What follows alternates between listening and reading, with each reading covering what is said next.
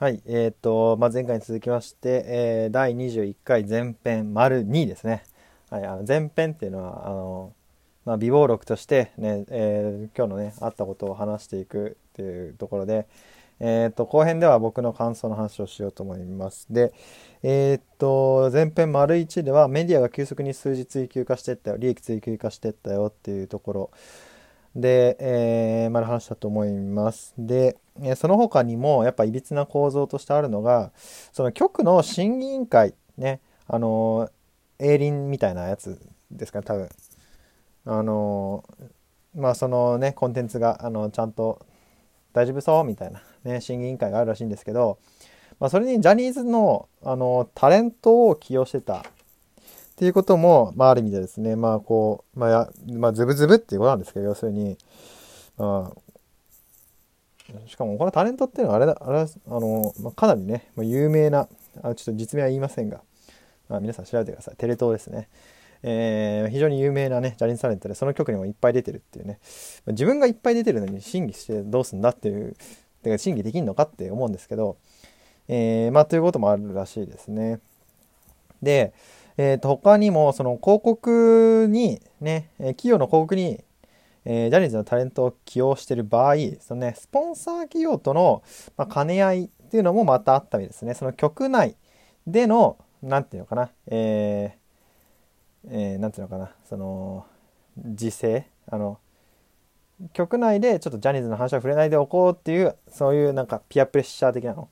ももちろんあったんだけど、えー、同様にスポンサー企業からも結構圧力かかってた。ちょっとうちでジャニーズの子やってるからみたいな。そういうほどやめてもらえそう？みたいな。まあ潰しにかかるとではないんでしょうけど。ね。まあそういうことがあまあありましたよと。はい。やっぱここから見えてくるのは、まあ、メディア文化と、えーまあ、セクシズムっていうことで、えーまあ、やっぱりこうタレントのもの化っていうことですよね。ちょこれ結構いいかなと思って、まあ、メモってたんですけどやっぱこううんうんまあやっぱ強烈なね事務所が、まあ、事務所に強烈な権力があると、まあ、タレントっていうのが、まあ、どうしても物化させられてしまうんじゃないちょっとこれうまく説明できないんですけどちょっとまあ感想の方で、えー、もうちょっと言おうと思います。はい。で、えー、まあ、ということですよと。あの2つ目の話ですね。まあ、いかにして、えー、その、じゃあ北川性加害っていうのが不可視化されていったかってことで。で、これちょっとこう、だ若干違う話に今回脱線してって、えっ、ー、と、ファン文化の話も実はしたんですね。まあ、本筋にはあんまり関係ない話なんですけど、まあ、実は僕はここが一番関心あったんですが、えー、まず、えー、結構ファンの中、まあ、田中東子先生自体が、まあ、かなりこうジャニーオタのツイッターアカウントをすごいこう、えー、て言うのかな定点観測してるらしくてあのいろんな意見を。でその中でやっぱこう感じることがあるみたいな。で、えー、まあ、まあ、あるそのまあ大多数かどうかわかんないですけど、まあ、一定程度やっぱファンの中ではいや性加害なんてものはなかったんだっていう人がいるということをまあおっしゃってたんですね。でこの論理は何なんだろうってことですよね。まあ、ここまで証拠出ててっていう状況の中で。で、えっと、これに対して、ま、まあ、結論を言うと、これに対して、真っ向から、なんていうかな、あの、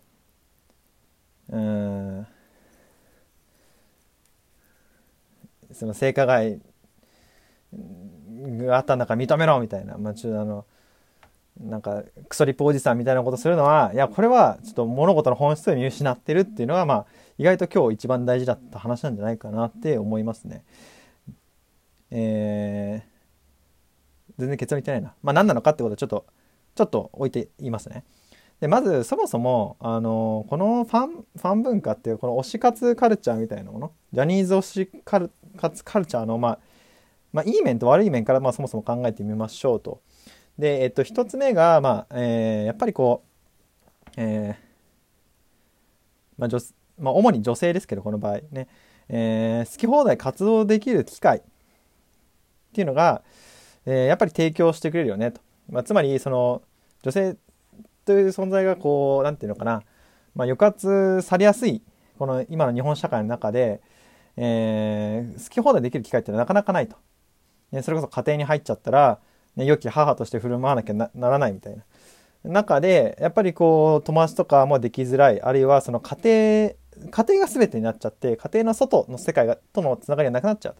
でも、それをこう、作ってくれるのが、まあ、このジャニーズ、およびまあ推し活なんだってことですね。友達も作れるし、家庭の外に、ね、外の世界も作れるよと。まずこれがいいところですね。で、悪いところっていうのが、ま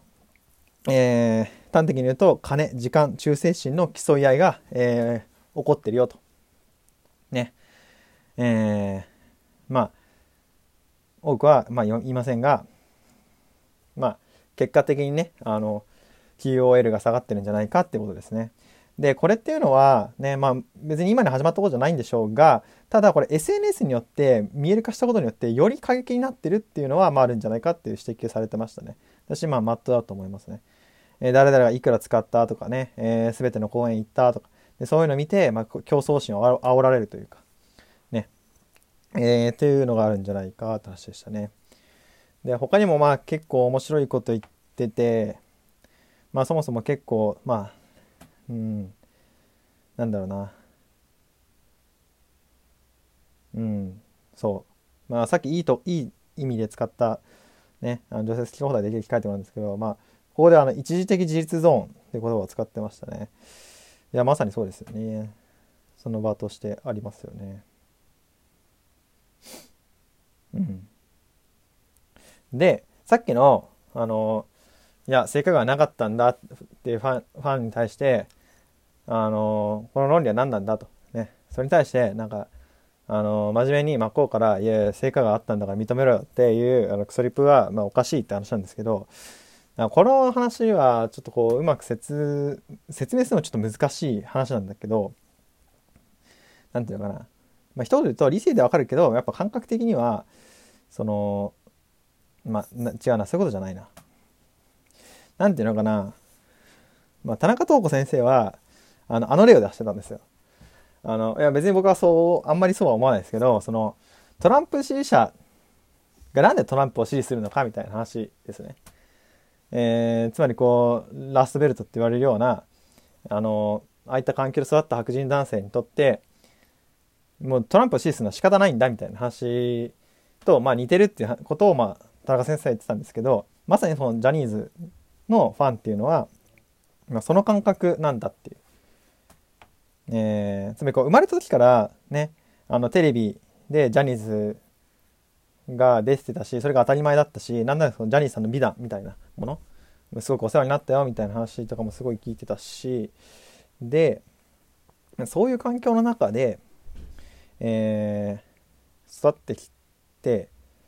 それが急にいや、えー、彼は性犯罪者でしたってなったら、まあ、なこれは受けるのはやっぱ難しいですよね。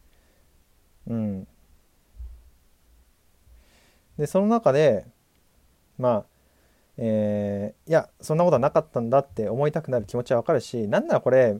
めっちゃタッチが悪いことにその金目当てのこう陰謀論者がどうやら群がってるらしいんですね。このこの戸惑ってるジャニーズファンに対して。なんていうかな。いや実はそんなことなかったんですよみたいな。こういう情報がありますよみたいな。ね。あのなんか野獣馬がまあいっぱいあるらしくてまあそれが余計に話をややこしくしてるというかうん。ちょっと伝わりましたかね、まあ、僕の最近の話で言うとまあ僕野球好きなんですけどでホークスファンなんですけどホークスにねあのー、それこそねあの DV 疑惑のあるね選手がね入団するとなって非常に悩まされるわけですよそういうのって。でも今更辞めるわけにいかないしみたいな。めっちゃこう何ですかねこう悩まされるというかなんかもうどうどうしようもないみたいなどうしようもない中応援するしかないみたいなまあ、それにまあなんか近いのかなとかと思ったりもしたんですけど、まあまあ田中先生は、あの、トランプ支持者の話をしてましたね。で、えー、そうですね。で、結局最後言ってたのは、まあ、資格の統治性っていう話をで、えー、締めくくっていました。これ、あの、アンジェル・マクロビーのレジネンスのせいあフェミニズムとレジリエンスの政治かな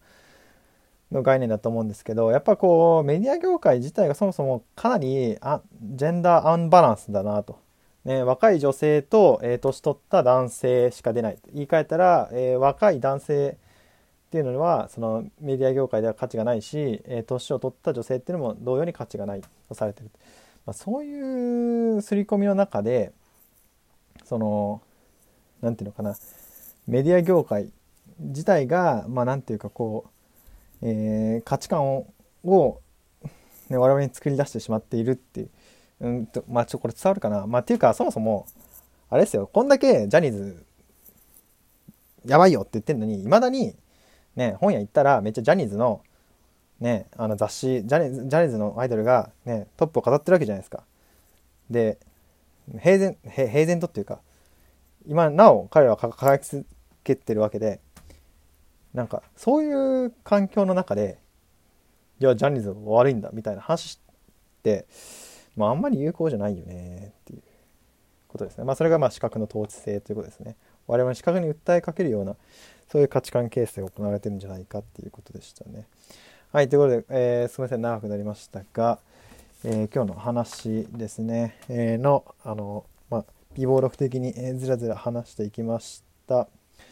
はい、えー、まあ、1つ目が、まあ、あの今回の問題の概要。で2つ目が、えー、ジャニー喜多川性格がなぜ、えー、ミスをされてきたのか。で3つ目が、えー、その不可視の構造っていうのは何なのかって話でしたね。ちょっと最後あんまりまとめられなかったですね。まあということでした。で、え、後半では自分の感想の話をしようと思います。お疲れ様でした。